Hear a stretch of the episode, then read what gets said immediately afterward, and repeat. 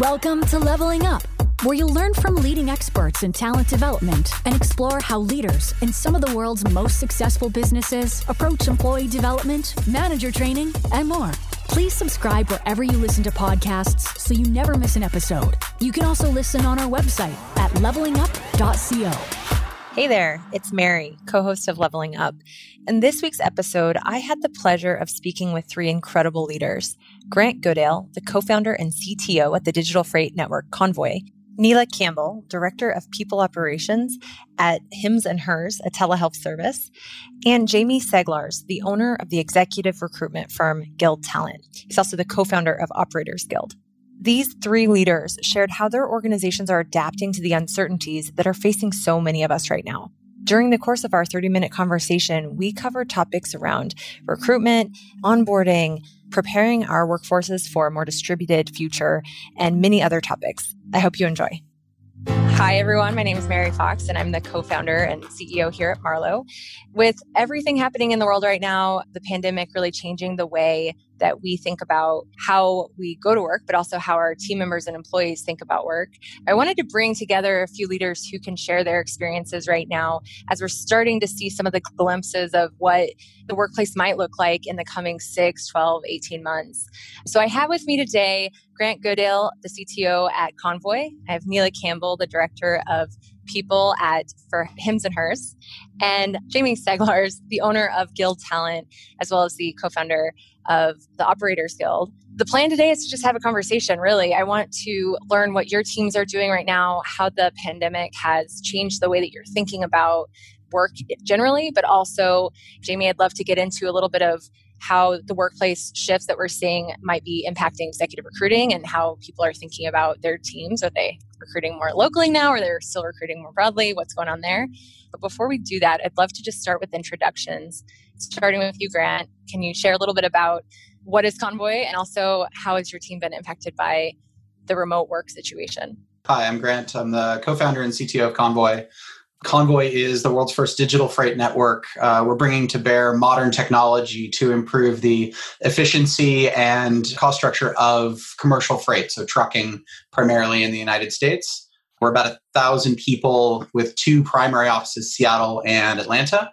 COVID has produced some fairly interesting dynamics for us uh, over the course of the last several months, and frankly, for freight in the United States in general. You can imagine a lot of companies that used to ship hundreds or thousands of truckloads a week are now shipping zero truckloads as their manufacturing facilities are shut down, et cetera. It's been a very interesting uh, several months. Thank you. Neela, what's going on over at Hims and Hers? Yeah, so I think we were a little more uniquely positioned as already being kind of a telemedicine brand. So that part was less of a change. We launched in Target right before COVID happened. So we were curious about how that was going to impact everything.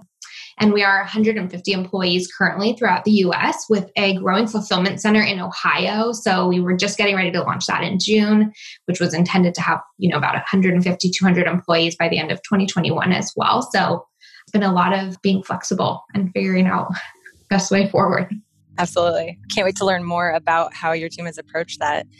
Jamie, what's happening at Guild Talent? You just started uh, pretty recently, no? Yeah, Guild Talent is uh, about 18 months old.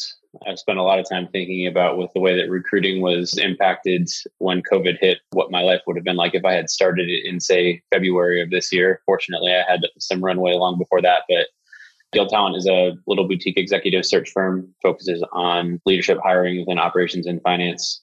Outside of my team being remote first, we're obviously talking to a lot of candidates about their job search and talking with a lot of companies about hiring.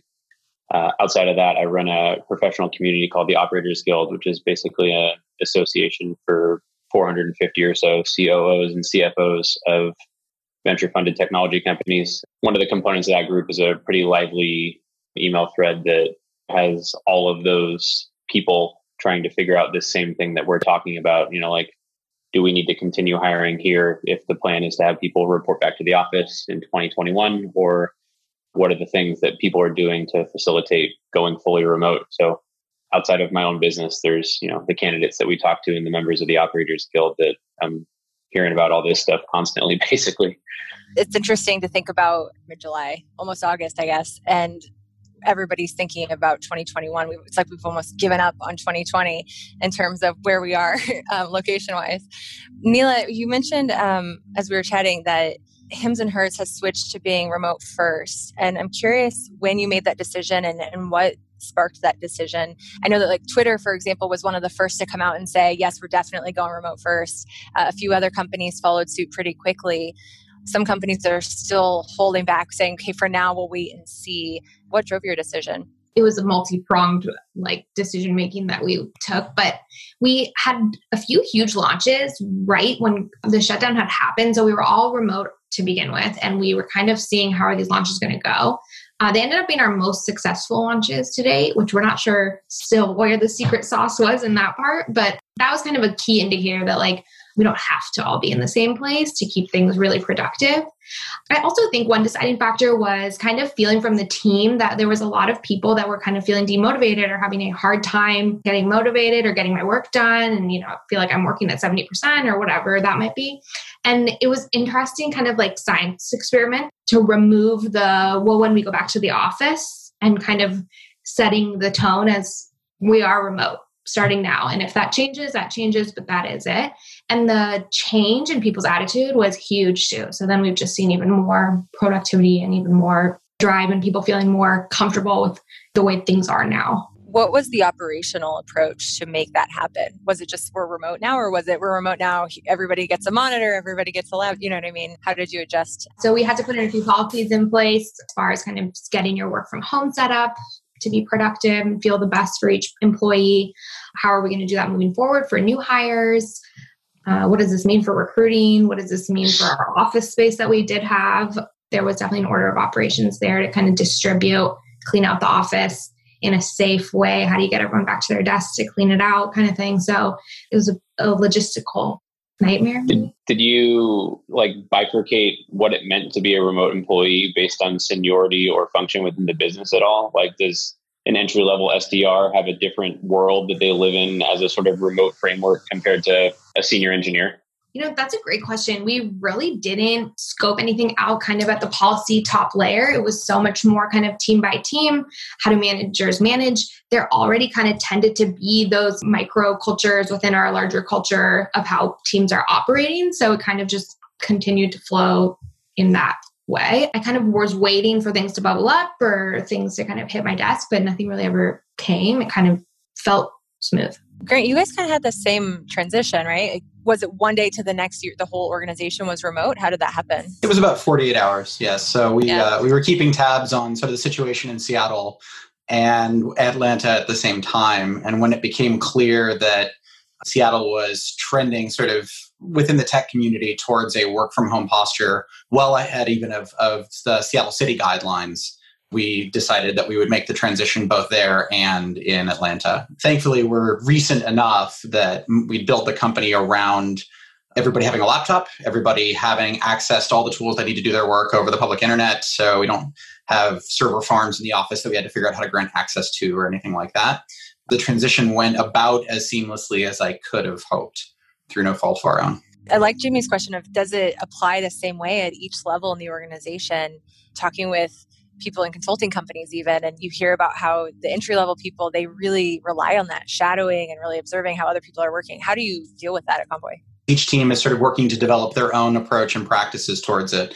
Um, we've recently started a learning and development practice within the company to help us sort of take best practices, not just for this, but for learning in general, and start to spread them across the company. But the reality is, the needs for a software development team whose workflow is centered around GitHub and Jira is almost completely different than the operations team in Atlanta, whose workflow is centered around custom internal tooling and logging into and out of their, their workday the various functions within the company have pretty broad latitude to define what productive means for them, what work from home means for them.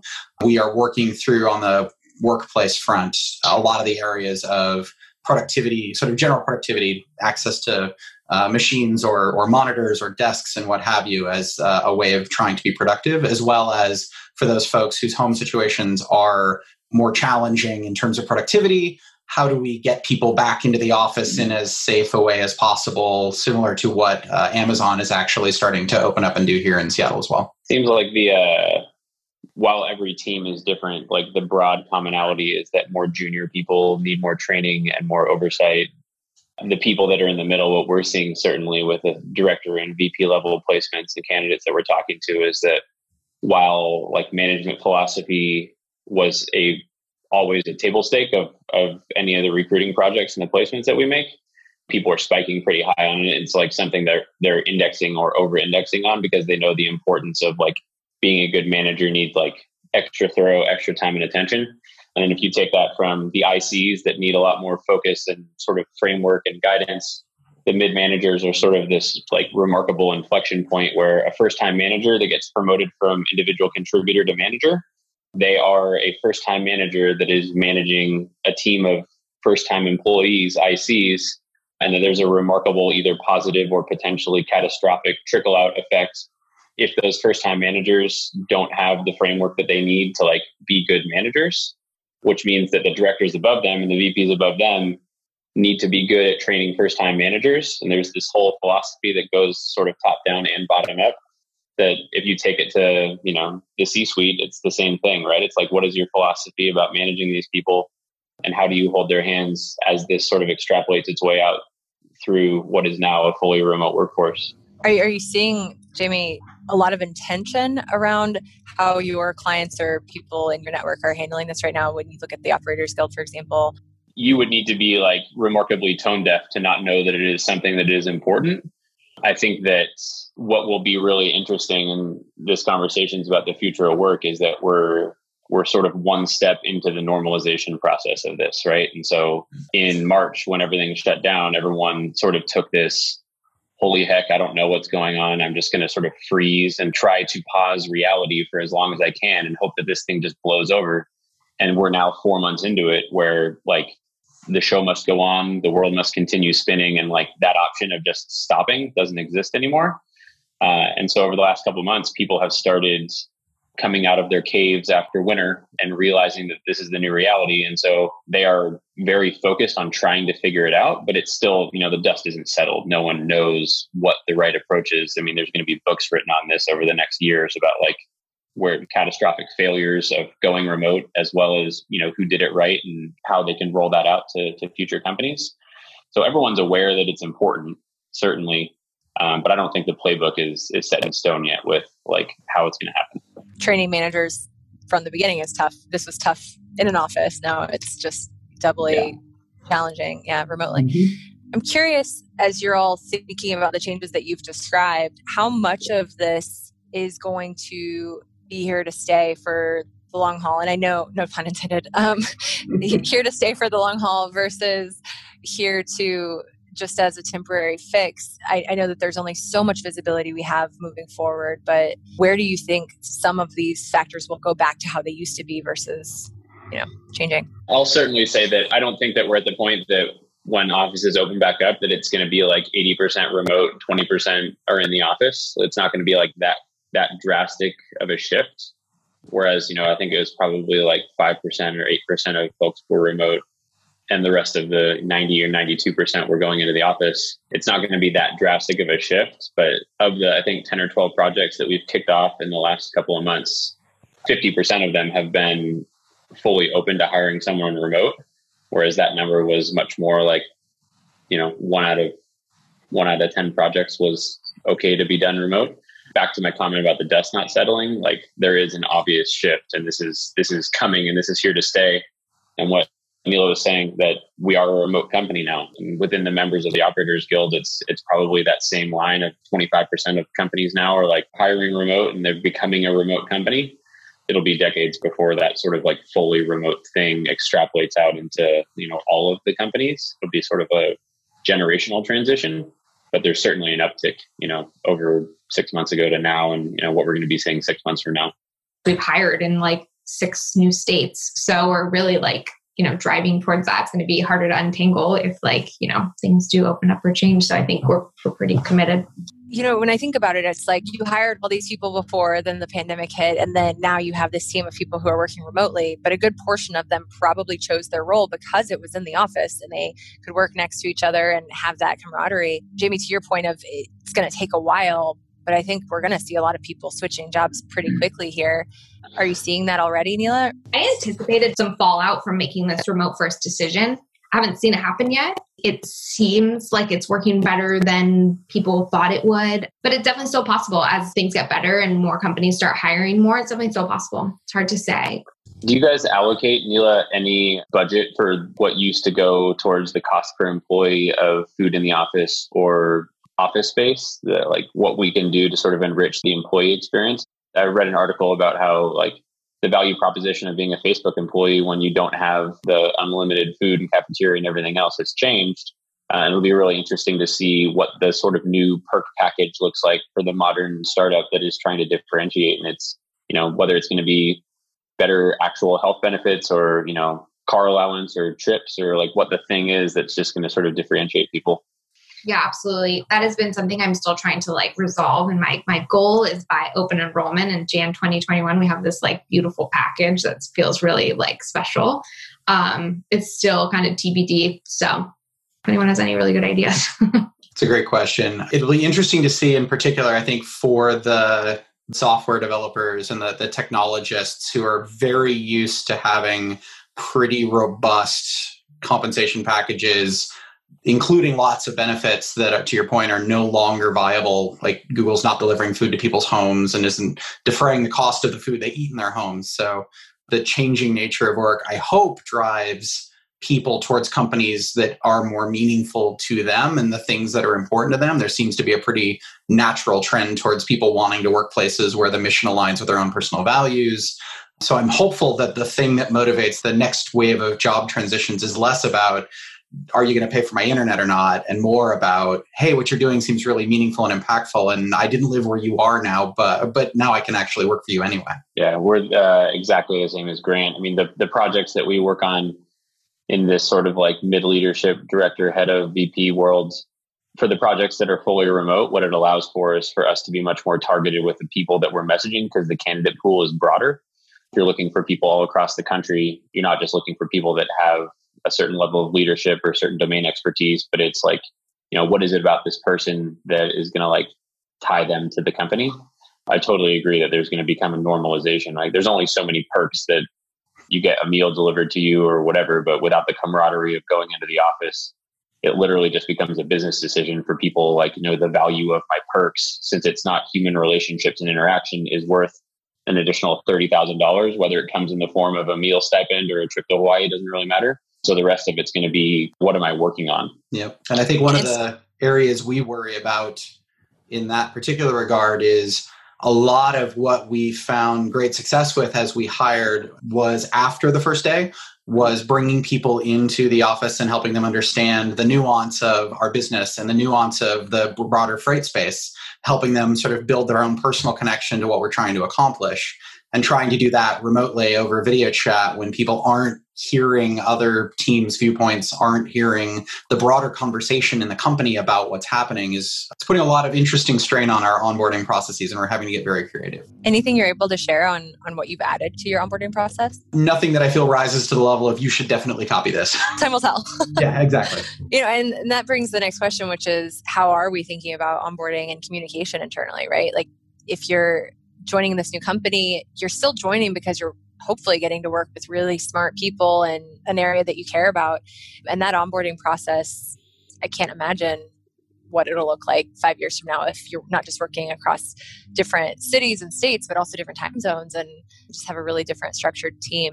It's something that me and my team talk about every week at our stand up. It's kind of like, what are we doing this week? How can we make it better? What is everybody hearing in the space? So it's something that we're still really trying to like perfect and how can we get it really good it's definitely kind of similar. It's like kind of in line with what we were doing when people were in the office with like filling their calendar with one on ones in their first week, sending them swag, sending them a card that's personalized. That all that stuff still kind of what we're doing. But then how can we really roll out the red carpet? How can we really like tie that like human interaction in?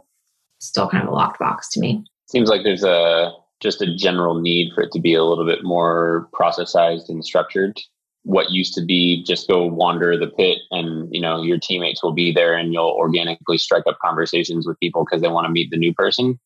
That that needs to be otherwise facilitated what used to happen organically and using a tool like donut or something for auto introductions for other team members to make sure that it happens. Similarly where it was you're going to have a rotation of people and like there's this opportunity for you to just look like a lost duckling and someone's going to help you. You know that can be okay in an in-person culture because it allows you to sort of have randomized one-on-one conversations with people and build rapport. And if that happens when you're remote you're literally just sitting there by yourself wondering why your company has left you out to dry. So i imagine the answer is going to be that there's going to be like more dedication towards onboarding. It's going to be more intentional what the process looks like the check-ins for making sure that you're like hitting these things that need to happen in the first hour or the first day or the first week the onboarding templates to follow will be uh, arduous to say the least to make sure that like everyone is getting all of the love that they need from IT and admin and HR and their direct manager and everything else. And at the end of the day, it still takes you nine months to a year to figure out whether it works. Oh, for sure. There's the absolute most thorough checklists are not going to solve for like the human intelligence piece of this, which is like, does the person like it or are they just checking the boxes? And that's where the sort of like the direct manager and the direct manager of the direct manager like chain of command comes in. Uh, and tools like Reflektive or Lattice that are going to be sort of employee sentiment based, they're going to have a whole slew of things on their hands that are focused on just employee sentiment and you know how do we I've got a number of personal friends that have said that like a husband and wife couple of mine that are friends, they both work at, work at Google. And they're like, we can never leave the Bay Area because we want to be VPs at Google. And the way that you do that is by sort of navigating politically like in person. And like there's a, a huge tie to that. And so the way companies performance manage and train and develop new employees is one thing, but sort of the promotion culture and, and who we want for our next role, you know, how they view those things is totally different as well because it's harder now to to stand out as someone who's like going above and beyond to support your comrades if there's not a, a, mechanism for capturing that feedback right whereas a director can just sort of see that you know tommy's staying late to work with the new guy and the director's like physically in the office watching that that doesn't happen anymore right? It begs the question around inclusivity in the workplace too right? Everything you just described is, is commonplace in a lot of organizations um, but it's not necessarily always fair right? If, if the director happens to see tommy working with the new guy doesn't happen to see the other person. It makes me wonder if we're headed toward a world where it is based on outcomes and results rather than on inputs and relationships as much. But i mean obviously it's always going to be relationships. So you know jamie for you i'm wondering are you seeing a difference in the type of leader executive that's going to work well in a remote culture versus the type that really might need that in person shoulder to shoulder really seeing what's going on day to day how does that change the recruitment process there the answer for executive hiring is still that there's like a really important marriage of personalities between right. the incumbent and the, the current members of the executive team there's very much not a one size fits all answer there. And it's going to be like largely dependent on the culture that has been built by the current executive team. And then whether they like that culture or not, whether it's working or not, whether they want someone that's going to be additive to it or going to like intentionally stir the pot. I don't think necessarily it's to say that like there is going to be a shift that the only way that performance management happens in the future is performance by metrics I think that like most leadership hires, it's like whether you manage by metrics or manage by personalities, like one thing that I think will remain, oh, that will increase is like, like a, a VP of sales is pretty simple. I don't care whether you manage by fear or by development. Like you have a number to hit. Go hit the number or don't. I don't really care. That mandate is going to be even further under the microscope because executives that don't have the luxury of seeing what you're doing day to day in the office are like otherwise sort of forced to just look at the numbers, right? And so there's going to be more of a focus onto like what is the output of this thing. You know, it might give you a little bit of a stay of execution if you're on the same page with the executive team and you're being very sort of collaborative with him and communicative with him or her about, you know, what your strategy is. But ultimately, the output is going to be what matters. Whether you get there by managing your team by numbers or not, CEO is not going to care. Yeah, I also think you're going to see cultures trend towards more written information capture as a means of trying to address this as well. We're already seeing it within our organization. We're seeing more doc writing, and we were already a pretty heavy writing culture to begin with. Both as a means of knowledge capture and transfer, but also as a means of performance management, just understanding the work that your directs are better doing more thoroughly, understanding the impact that work is having more thoroughly. It's hard to overstate how uh, useful having those artifacts is and being able to refer back to them. In our particular case, Google Suite means we also capture all the conversation around them. And so you can see how people show up in conversations, sometimes more adversarial as people challenge their ideas in a way that's captured uh, for longer, a longer period of time, which has been pretty useful. Neela, anything to add on that front? Uh, this just gives me ideas on how we should be tweaking our performance management plan. And for what it's worth, we're seeing this across the board. We, we work with um, mid level managers, director level, as well as more junior and more senior. But we're seeing a lot more training around self advocacy, you know, really communicating upward and, and communicating what you're working on, the results of what you're working on, where you're getting blocked, what resources you need. This remote environment does create a space that's easier for some people who may not speak up in, in an all hands meeting, but can ping something on Slack in a way that they might not have before. So I, I think that we will see a shift in and how managers are managing their teams, creating more space for people to speak up in ways that has traditionally been lacking and we're of course seeing that across the board with with the black lives matter movement and you know making sure that people are actually heard. There's something about the remote work environment that just makes that either better or worse right? And so i think if you're intentional about it it can be better. You know at convoy for example grant is that some is inclusivity a topic that's coming up in the workplace right now in terms of helping your team members feel more inclusive? Uh, very much so. Um, frankly it's been one that's come up since before COVID as well. So uh, I think to your point, taking the in person dynamic out of group dynamics has been useful in many cases. We're seeing more people feel comfortable speaking up in a variety of, of venues or in a variety of ways um, and having their voices heard, which is good. We actually did a fair amount of early manager training around how to run more inclusive meetings, but now we're actually driving training across our entire management team to have you know sort of both more inclusive meetings and also ensuring hard conversations are happening. Both sides of that are i think important. We have to be able to obviously hear the voices of everyone at the company hopefully equally. But i think going back to the previous point one of the challenges we can wind up in the situation for managers is avoiding the hard conversation. And so making sure candor is part of the conversation as well is pretty important. We we ran an event last year for the Operators Guild. Uh, one of the members is a gentleman named Brooks. He's the chief operating officer of a company out of San Diego called Housecall Pro. The head of people for Housecall Pro was the former head of people for Trader Joe's. And I don't know about you guys, but I personally like I love going to Trader Joe's if for no other reason than like the average employee there is just so remarkably bubbly and like willing to help that like like they they have done something really great there when it comes time to like hiring onboarding development and the rest. And what she had created at trader joe's and have since rolled out to Housecall Pro and that she shared with all the members of the operators guild is like their internal manager curriculum. And they basically would time the the promotion of managers in a way that would allow them to create basically cohorts of managers even if it was just two or three people uh, and the reason they would do that is that like first time managers would go through a, a sequence of basically trainings, right? Congrats on your promotion. And like once a month for the next six months, we're going to have a working session for a half day once a month to go over what it means to have a one-on-one, to go over performance reviews, to go over whatever, right?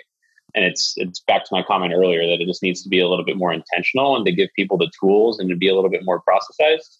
That's not to say that like it's entirely regimented, right? You don't have to email everyone at 9:30 in the morning because that's part of the thing, but you need to give them more tools. Hopefully, we'll see more and more useful tools and sort of a culling of what's not working um, as this is moving forward over the next six to, to 12 months. Because as you all mentioned, this is the early days for sure, and it's hard to tell which parts are going to be um, most essential, but but also not so hard, right? A lot of what we've talked about is we all know we're supposed to be doing it. It's important communication, really mapping out processes, making sure that everybody knows what's expected of them right now, but actually turning that into something that happens, right? Making sure that it's actually being carried out is tougher and tougher without leadership. So hopefully we'll we'll see this across the board. As we wrap up, I have one question. So I don't know, have any of you seen um, Barbados? They just announced that you don't have to pay Barbados taxes. They're about to open up this visa where anybody can come work there for up to a year, live there. And so I'm starting to, to wonder what we're expecting to shift. And, you know, I know people who are moving back to their home countries, the biggest problem is just policy and regulation. Yes or no, do you think that your team members are going to start moving internationally, just finding whatever works for them? And how are you thinking about synchronous versus asynchronous work uh, within your organizations right now? So I think we expect, if this drags on, and I don't see any reason to expect it won't, um, I think we expect to see increasing interest from our employee base in working from a variety of locations. I think the education journey that we're on with our employee base has a lot to do with please understand the impact that that relocation has on the business. Some people are already set up for all 50 states and are have sort of baked that cost into their ongoing model. It turns out there are some very interesting taxation models out there. As anybody who's moved to California halfway through a work year and discovered um, that California has capital gains tax, for example, um, can easily attest to as we go forward, our sort of short-term concern is how do we uh, forestall any any productivity loss, and more importantly, forestall any surprises for on for the employees. We want to make sure that we're set up properly to support employees wherever they happen to be. We want to make sure that we're not incurring you know outrageous business expense because the particular city your family lives in taxes payroll at 100% rate or some other crazy thing. The other piece, though, which is even more interesting, I think, is we are still very much, I think somebody mentioned this earlier, in a world where most of the people at Convoy uh, had experience working with each other in person prior to COVID. And so there's a very different experience, I think, when you start to open this up to fully remote distributed work as opposed to work from home in conjunction with a sort of core office of now that you're introducing new people into the mix who didn't have that connectivity can you take the success you're having right now and project that forward to an, a new the, the next 100 employees the next 200 employees?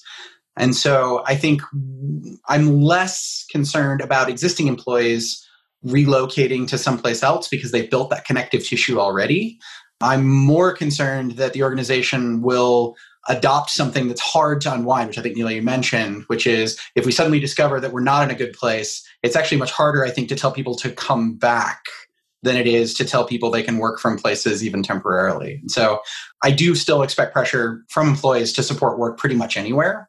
Uh, but I think we're being relatively conservative about opening up that door just yet. Do either of you guys have a, strategy or is it been decided yet whether or not you're going to change people's salaries if they do decide to relocate? Great question. We haven't made any decisions there. Does an engineer doing the exact same job in Barbados get paid the same right now as he gets paid in downtown San Francisco for doing the exact same work, or is it different? It's a great question. Uh, I don't have an answer for you because we haven't we haven't had to deal with it. Neela looks like she's putting the fifth on this one too. So I, I'm not allowed to say yet. Yep. So I, I was going to ask that um, in a different context too, Jamie, because you know you see like the companies of Google's of the world, Facebooks, et cetera, where today and long before the pandemic, if you relocated from San Francisco to Atlanta, you're just getting a really different base compensation.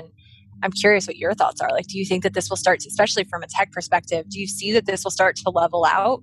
Because I don't think that it's fair in uh, Austin, Texas, we're seeing that engineers are starting to make more Bay Area salaries um, than they used to. How will this level out over the coming months? The interesting thing that used to happen um, is that it was very much focused on the Bay Area, and there was a cost of living adjustment for living in the Bay Area because they wanted you in the Bay Area because they wanted you in the office.